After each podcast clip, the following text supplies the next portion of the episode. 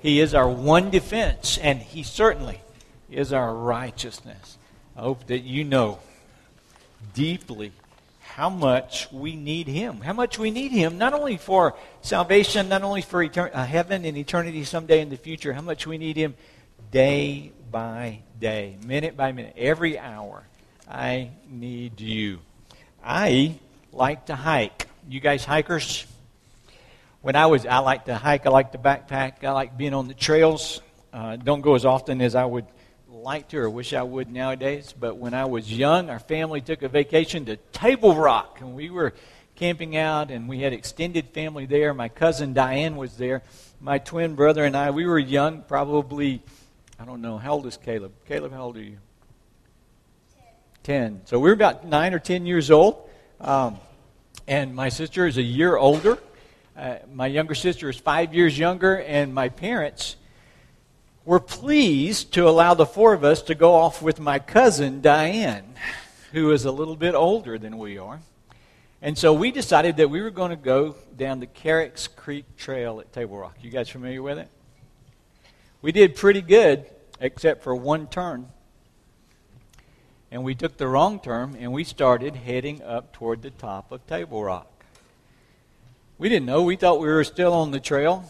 Uh, I think probably Diane had some idea that we were on the wrong trail, but we decided let's just follow this trail. It'll it'll be fun. We'll we'll have a great time following this trail, and we began to climb up Table Rock. I, I did not mention that it was about four o'clock in the afternoon. When the sun started coming down, Diane began to get a little nervous and said, maybe we should turn and go back down we're going to end up on the trail in the dark. By the way, you guys know Carricks Creek is a loop, and it's pretty short. My parents were at the bottom of the mountain at the campsite expecting our soon and quick return. And we didn't make it back. We kept it, time passed an hour, two hours.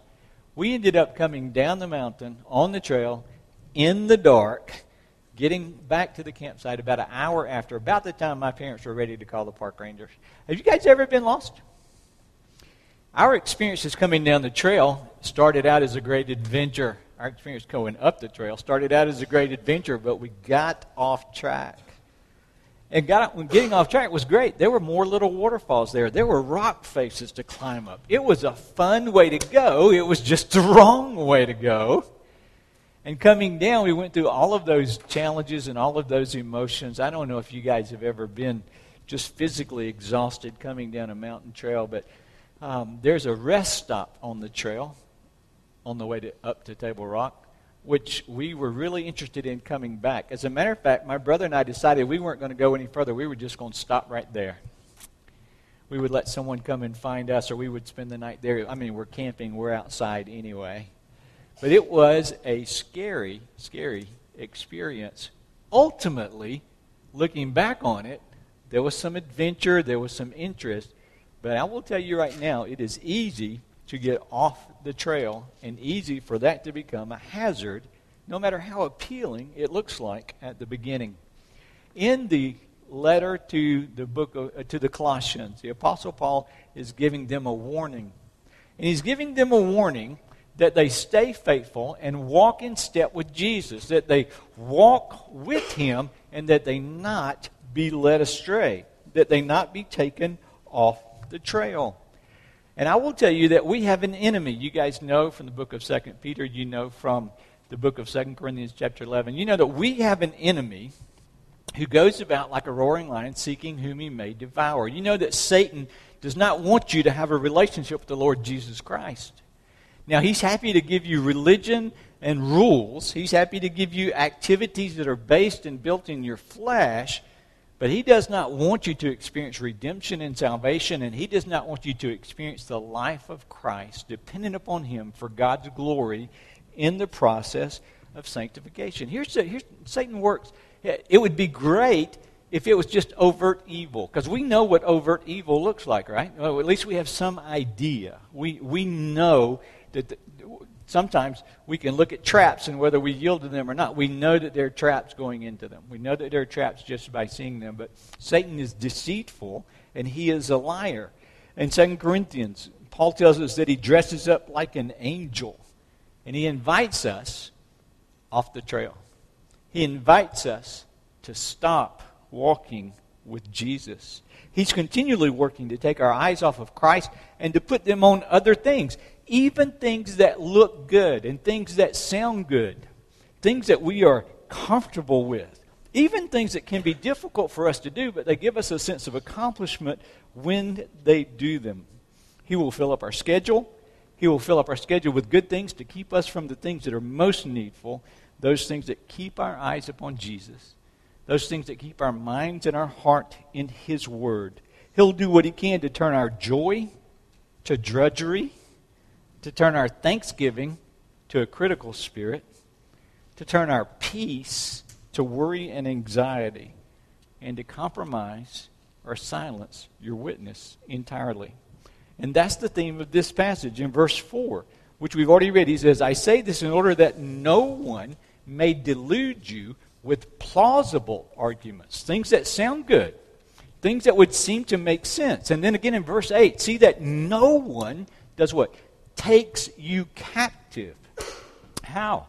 By philosophy, by, by empty deceit, according to human tradition and according to the elemental spirits of the world, and not according to Christ. This text is one that I need. This text is one that we need in this era, in this day of Christian, quote unquote, books and Christian, quote unquote, podcasts, in this day of what seems to be good teaching but is not biblical, scriptural teaching, we need to make sure that we are firmly rooted and grounded, as he says here, rooted and grounded and built up in the Lord Jesus Christ. More than ever, folks, more than ever, we need to make sure that we are walking with Him. I've got kind of a theme that runs through this that, that is in the text that we'll see over and over again, and it is simply that Jesus is all. You remember as we went through chapter 1, the focus upon the Lord Jesus Christ. Jesus is all, and He is all that we need. And like Paul, my desire, he was, he, in our introduction, he he prayed for the church at Laodicea and for others who had not seen him face to face, not so that he could broaden his circle of friends, not because he was the only one who had the answer, but because he knew truth. He was an apostle sent from God to make disciples, and his prayer for them was that their hearts would be encouraged, knit together in love, to reach the riches of full assurance and understanding in the knowledge of God's mystery, which is Christ in whom are hidden all the treasures of wisdom and knowledge. He is all, and He is all we need. And so, like Paul for them, for us, we want to be encouraged. We want to be knit together in love. We want to pursue Christ, who is all that we need. And so we continue to walk with Him. This is the, the point that I, I think that kind of comes to, to the fore here is the person of Christ, who he is, that we need to pursue and that we need to keep our eyes on. That's the walking with. We need to make sure that we are staying in step with Jesus.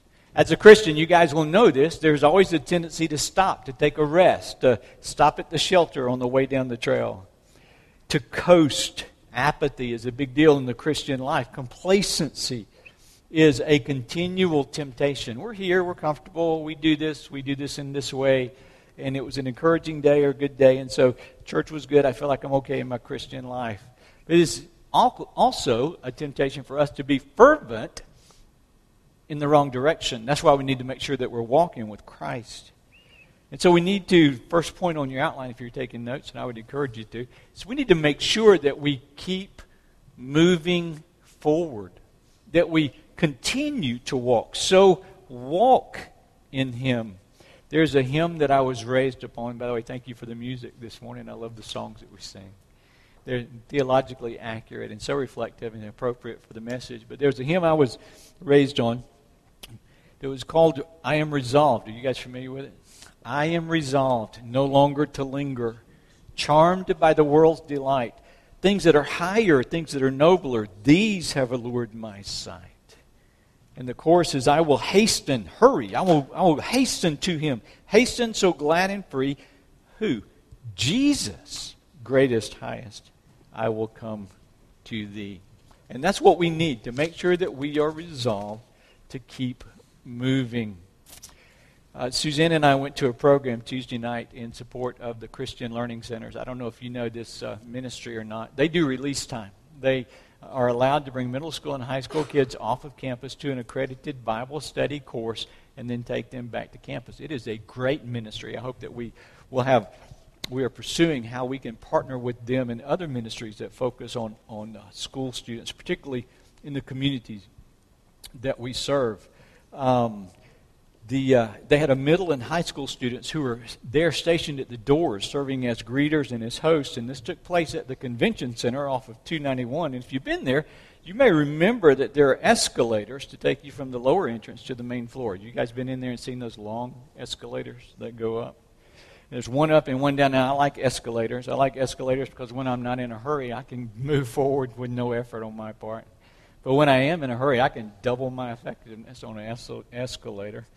Um, while we were going up the up escalator, there were a couple of middle school boys who were trying to go up the down escalator. Have you ever been there? It is not. Uh, it is not advisable. I will tell you that these boys were having a good time, but they were having limited success. For a while, they were able to keep up and even advance some, but ultimately they gave up and they let the escalator take them back down to where they started. And I, I may add that they were greeted by an unhappy chaperone when they got there. Um, in the Christian life, sometimes it, it may feel like you're trying to go up the down escalator. But the Christian life is just hard it's trudging. We need to make sure that we are on the right path, that we're on the right direction, and that we are being empowered by Jesus, by the Spirit of Christ, the Holy Spirit who indwells us, who is all and is all we need. Paul uses specific words here. He says, As you have therefore received Christ Jesus, received is paralambano, which means to receive in its entirety, to receive completely, the whole package. As we have received Him, we're to walk in Him. We receive Him by grace through faith. Again, in verse 7, just as you were taught, abounding in thanksgiving. The, the, the foundation, the eternal Word of God, expressed first to the apostles and then as those words were written down in Scripture, are the means by which we make sure that we walk step by step with the Lord Jesus Christ. There's an exhortation here. I'll just throw this out. It is that we need to be in the Word of God, that we need to be students of the Word of God. And I am not going to get on the soapbox here, I promise. There's, there's, there's a lot in this text I want us to cover 17 verses in one sermon. But, folks, we're going to stand before Christ one day in His presence and be held accountable for how much we know of Him, be held accountable for how much we know of His Word and the truth that He has conveyed to us and preserved for us and given to us. It is the Word of God that is quick and powerful and sharper than any two edged sword that examines the motives and intents of our hearts. It is the Word of God that God has given to us and, and preserved for us that teaches us all that we know and all that we need to know about Jesus Christ and grace and the gospel. It is the Word of God that sanctifies us, that equips us for service, that is the means by which God renews our minds and transforms us from the way that we used to live in the world and conforms us to the image of Christ. It is the Word of God that God continues to breathe into us as we pray and as we eat upon His Word mixed metaphor, but as we as we feast upon His Word, I am concerned that sometimes we are more guilty of being described in Hebrews chapter five. When the writer of Hebrews was so excited to teach them, he's taught them about rest. He's taught them about the, the person of Christ. He's dealt with the issue of angels, and, and he wants to further unfold who Christ is and who he is according to the line of Melchizedek. But in Hebrews chapter 5, verse 11, you can just sense his frustration. He says, uh, About this, we have so much to say, and it is hard to explain. But it's hard to explain because you've become dull of hearing. For though by this time you ought to be teachers, you need someone to teach you again the basic principles of the oracles of God, the basics, the foundational truths. You need milk and not solid food. For everyone who lives on milk is unskilled in the word of righteousness. He's a child. But solid food is for the mature, for those who have their powers of discernment, understanding, trained by constant practice to distinguish good from evil. We have no excuse. We have the Word of God. We have the Holy Spirit, the author of the Word of God, who indwells us. We need to be people to keep walking with Jesus, to keep in step with Christ, to, to so walk in Him, so we continue in the teaching that we have, that God has preserved for us in the Word of God. One thing that not being a student of the Word does is it leaves us open to make up our own definition of Christianity. If we're not listening to God, we can discuss and choose, and we can listen to tradition, and we can listen to other things, and we can determine what Christianity should look like. And we typically do that by adding things to what God said or by taking away things from what God has said. We can add to Scripture, or we can mitigate, take away, say, well, that's not a big deal, and skip over parts. And that is, both of those are wrong. That's what Paul's warning us about here. He says, See to it that no one takes you captive by philosophy and empty deceit according to human tradition. There's one, according to human tradition. Two, according to the elemental spirits of the world, and not according to, to, to Christ. Now, there are two components, and the first one's pretty easy human tradition. We know what human tradition looks like. And some of these traditions we can look at and we can clearly discern them. When you come across a man made rule that is not in Scripture, if you know the Word of God, you can clearly say, that may be good for you and that may be something that you follow, but that is not a command. That is not a, a, an obedience. That, that, is, that is something that you have added to Scripture. A lot of examples of this, we'll get to some of those in a moment. But some of these are subtle. They start out as ways to aid us in mortifying the deeds of the flesh, in laying aside the flesh, in being conformed to the image of Christ. They're there to kind of help us in our walk with Christ, to assist us to set boundaries. You guys ever, ever, not you guys ever, we all who have kids or have responsibility for children will impose behaviors that they must do and behaviors that they must not do. We establish boundaries. We establish boundaries. And those are good things. They protect those who are very young and who are not wise enough to discern what is good and what is right and what is best. And a lot of times in the Christian life, we have these basic things that we say, all right, Christians do this and they do this and they do this, and they don't do this and they don't do this and they don't do this. And we make rules and traditions. Some of them are based upon scriptural truths, some of them are just wise, some of them are just good ideas. Here's the problem when we allow human tradition to supersede the person and the reign of Christ in our life, when we become more attached to our behaviors or our perceptions than we come to the than we are to the person of Christ, then we're off track. And this can be subtle stuff. This can be something as simple as, all right, what Bible study method do you use? What is your what is your prayer methodology? Which evangelistic technique must you use? It may be something that we just have preferences on. This is the kind of music that honors Christ, no other kind, just this. Or this is the kind of dress that you have to have, or this is the appearance that you have to have. And these are often culturally informed, often wrong, and you know that they're wrong when they're not translatable to other cultures. We just talked about the Philippines. When you go to the Philippines, if we were to apply some of the things, the human traditions that we have established here in, in the southern part of the United States, they don't translate to a foreign culture, whereas the eternal truths of God always do. Does that make sense? The eternal truths of God always do. Let me give you an example, and we'll go through this pretty quick. Mark chapter 7, we've got some folks who are stuck on human tradition. You know who they are? I want to engage you here. I don't want to put you to sleep this morning. This is too important. Mark chapter 7, we've got some folks stuck on human tradition. Who are they? The Pharisees.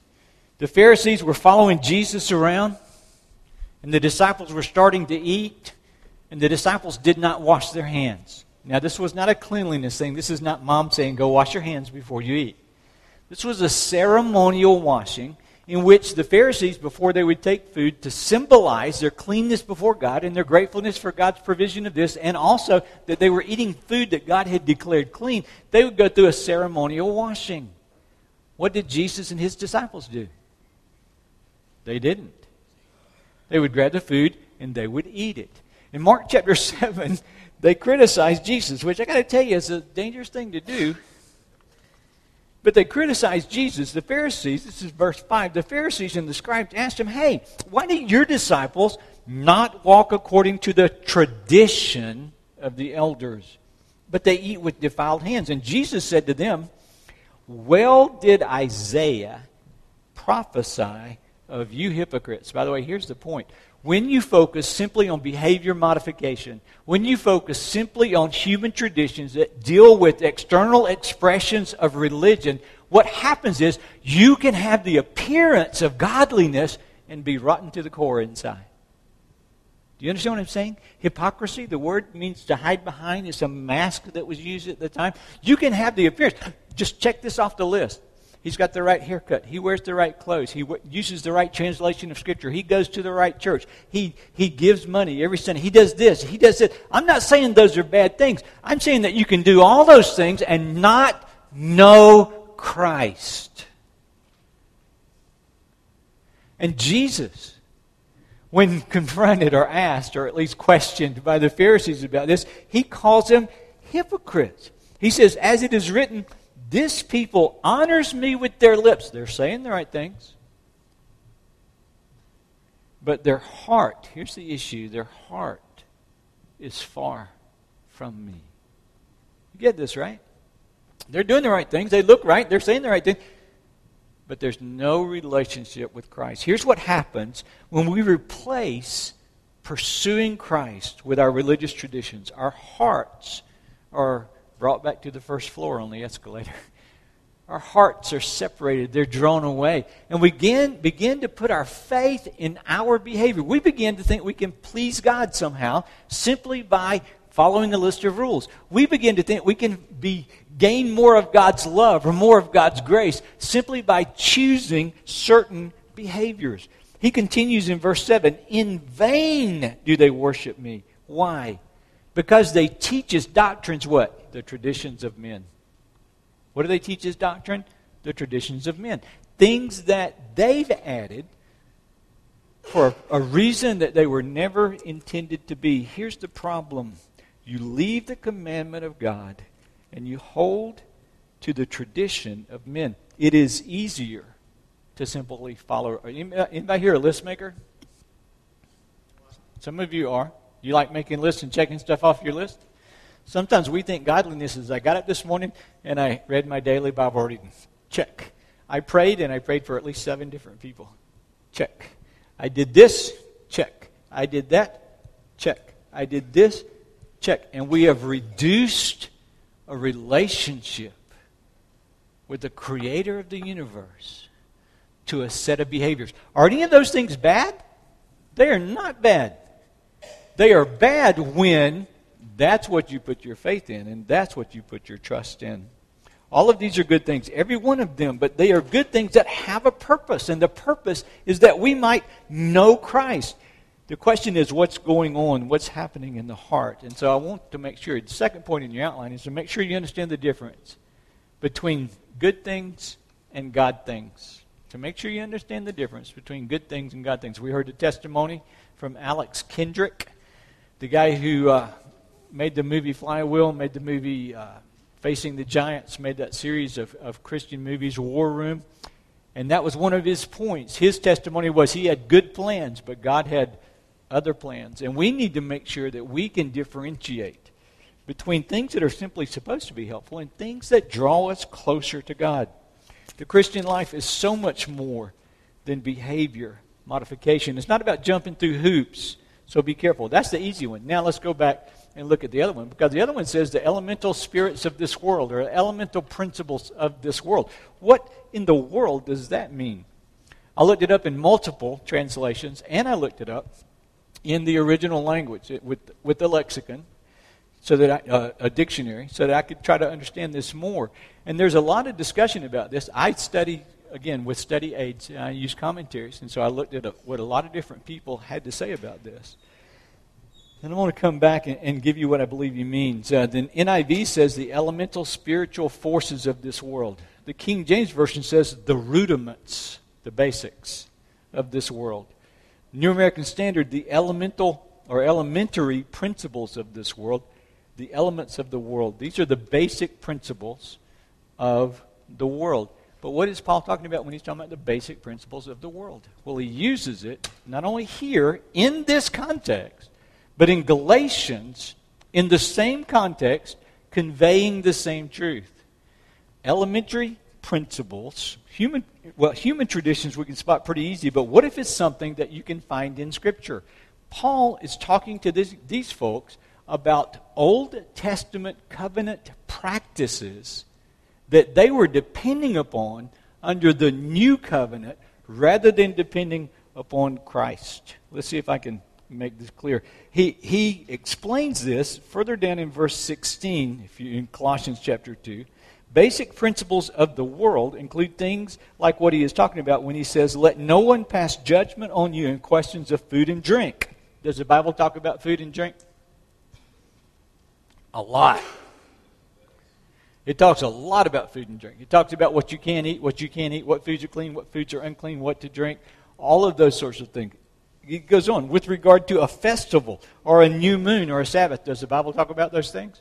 Absolutely. God established festivals. God established the Feast of Booths. God established the rules of the Sabbath. Does the Bible talk about those things? Absolutely.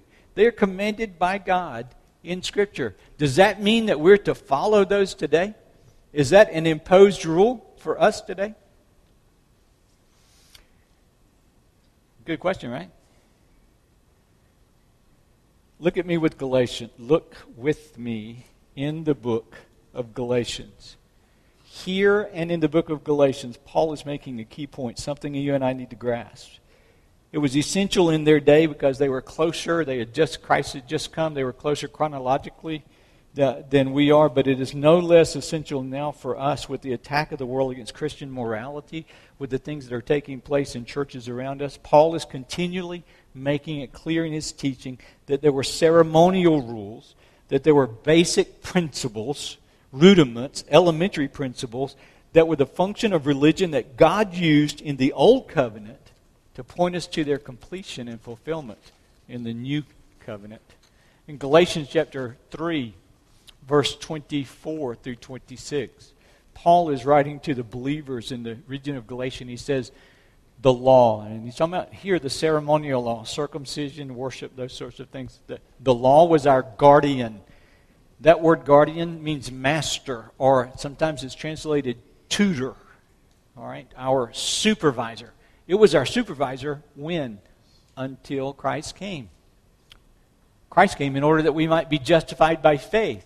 But now that faith has come, we are no longer under a guardian. That old principle that pointed to Christ, the sacrificial system, the ceremonial laws, were completed in Christ. For in Christ Jesus, you are all sons of God through faith. Look at, let's go to chapter 4. Let's go ahead to Galatians chapter 4 if you're there with us. Just the first part of this, I meant that the heir as long as he is a child, is no different from a slave, though he is the owner of everything. All right? So here's the child of the owner, but he's a child. And now he is under what? Guardians and managers. It's the same word, the same phrase, until the date set by his father. In the same way, we also, talking about the past, were children enslaved to the elementary principles of the world. Here again, ceremonial laws and rules that set boundaries and pointed to the fu- their future fulfillment in Christ Jesus. That's why he goes on to say, But when the fullness of time had come, God sent forth his Son, born of woman, born under the law, to redeem those who are under the law, so we might receive the adoption as sons. And because we are sons, God has sent the Spirit of His Son into our hearts, crying, Abba, Father. So you are no longer a slave, but a son. And if a son, then an heir through Christ. Here's what He's saying don't be taken captive. Don't let your Christian life simply be being a good person trying to please God. Does God want to be glorified in you? Yes. Are you held to the highest standard of morality? Yes, to the glory of God. But are you doing that so that God will love you more? God can't love you more. He loves you totally and completely. Are you doing that to find favor with God? Can I tell you that you can never depend upon your behavior to make you acceptable to God? In Colossians chapter 2, he makes it abundantly clear there's only one way that we are accepted. What is that way we're accepted? It is in Christ Jesus. Here's the whole point about human tradition and elementary principles. He says some of you are defining your Christianity simply by the way that you've always done it and you're just checking a list, but it's hypocrisy because there's no vitality. You're not pursuing Christ. Some of you are depending upon the old covenant laws that found their completion in the Lord Jesus Christ. And you feel pretty good about yourself. You feel pretty righteous because you're watching your diet and you're following the Old Testament dietary laws, or because you're practicing circumcision on the males to, to demonstrate that symbolism of, of, of, being separated from the flesh and being separated to God as an identity and person in Christ. Or you're counting on the Sabbath. You, you say the Sabbath is to be holy, and it's not Sunday morning when the believers met in the New Testament after the resurrection, but it's got to be on Saturday, and it starts Friday night at 6 p.m., and it goes Saturday night at 6 p.m., and we can't do anything on that day. And you're allowing all of those rules that were in place that find their completion in Christ to define your Christian experience. And your Christian experience should be defined and can only legitimately be defined by your intimacy with Jesus. Can it be aided by boundaries? Absolutely. But they come not as a means of securing the approval of God. They come as an expression of thanksgiving because you are accepted in the beloved in Jesus Christ. Does that make sense?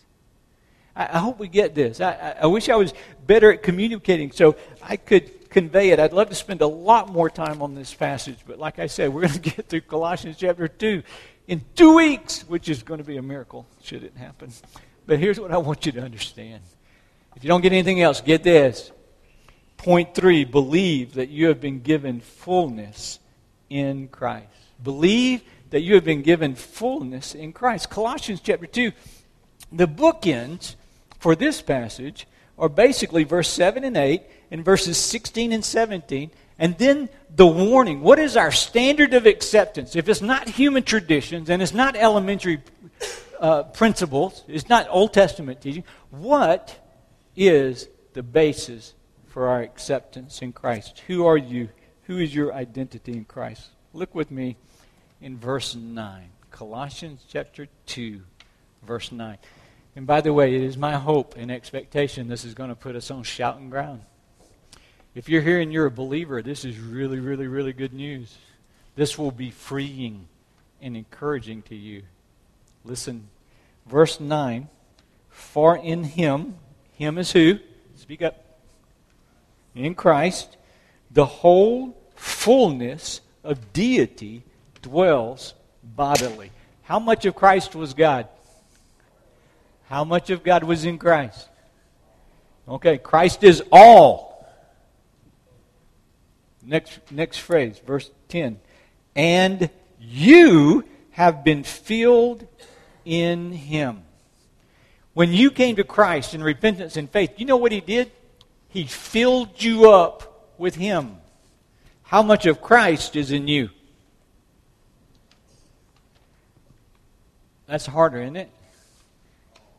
Thank you. Louder, more enthusiastically. How much of Christ do you have? All of Christ. The fullness of deity is in Christ. The fullness of Christ is in you at salvation. He loved you as much as He's ever going to love you. You can't earn more of His love. He loves you totally and completely. Not that, that, not that there's a second tier. He loves you totally and completely. He accepts you based upon the Lord Jesus Christ and what he has accomplished. You have been filled. Filled, by the way, means full. It means there's not room for more. Filled in him, who is the head of all rule and authority. In him also, and by the way, you guys are grammarians, I know. What are the tense of these verbs? In him you were circumcised. Tense? Completed action, past. With a circumcision made without hands, by the putting off of the body of flesh, by the circumcision. Who circumcised you? Of Christ. Having been buried with him. Present, future, past? Past tense having been buried with him in baptism. No order here, by the way. This is when God placed you fully in the Lord Jesus Christ at salvation, in which you were raised with him. Present, future, past? Past tense. Were raised with him through faith in the powerful working of God, who raised him from the dead, and you who were dead, past tense, in your trespasses, in the uncircumcision of your flesh, God made alive, past tense, accomplished action, completed in Christ, made alive together with Him, having forgiven, past tense, all of our trespasses by canceling the record of debt that stood against us with its legal demands. This He set aside, nailing it to the cross on Christ. He disarmed the rulers and authorities and put them to open shame by triumphing over them in Him. Here's what I want you to understand for some and for far too many people who attend church every Sunday, their Christianity is simply divine, defined by a list of behaviors. And Paul says, I don't want you to be led off the trail. Here is Jesus on the trail. You should be walking hand in hand with him. You should be trusting in him. You should be seeking him. You should be keeping your eyes on him. And there are spurs, there are downhill trails that are easier to walk. Tradition is so much easier than pursuing a relationship. So much easier than pursuing a relationship. Some of us live in fear and anxiety and critical spirits because we feel like we've got to somehow work and work and work, and God is judging us, grading us A, B, C, D, a, a, yeah, D and F. You know, and somehow we've got to keep the favor of God. Can I just remind you this morning? That there's therefore now no condemnation to those who are in Christ Jesus. If you've been saved, you have been forgiven. If you have been saved, your sins have been separated from you as far as the east is from the west. If you have been saved, you no longer need to work. You never did need to work. You can't work to earn the approval of a holy God in your flesh. Our best, our righteousness, is this filthy rag. You know what he did? He chose you. He selected you. He cleansed you. He washed you. He made you his own. And your identity should be all wrapped up in the person of the Lord Jesus Christ. And your sanctification should be pursued out of your love for him. Does this mean it doesn't matter how we live? I got news for you. The holiest, most active people I know are the people who understand grace the best. Who understand grace the best. Yes, we serve. Yes, we lay down our lives. Yes, we give and do. Yes, we have Bible study. Yes, we pray. But it's not simply an activity that we check off the list. It is a means of walking with Christ. It is a means of deepening our relationship with each other. We were eating, eating. We weren't eating. We were drinking coffee outside before the service and was talking to a group of very wise individuals around the table. And one of the things that we talked about was Mother's Day. And uh, I, I, got to talk about Suzanne a little bit in a very positive way, uh, which is easy to do, by the way. But we were talking about gift giving and, and what are the things that we like. And Suzanne can confirm or deny this, uh, but but she doesn't give me a list of things that she wants me to purchase for her. It's not that she has a list of material goods that she wants. Now, I'm happy to do that when, when she tells me what she wants. You should chuckle at that, by the way. It, it helps a lot when they tell me what they want. But you know what Suzanne values? You know what Suzanne appreciates? Expressions of love that show her that I value her and that I care for her. She likes willow tree angels. She likes cards that don't just have a printed card with my name at the bottom, but a note, an expression of my love for her. She likes time, face to face communication. Now, when we were dating, she lived in Hattiesburg and I lived in New Orleans.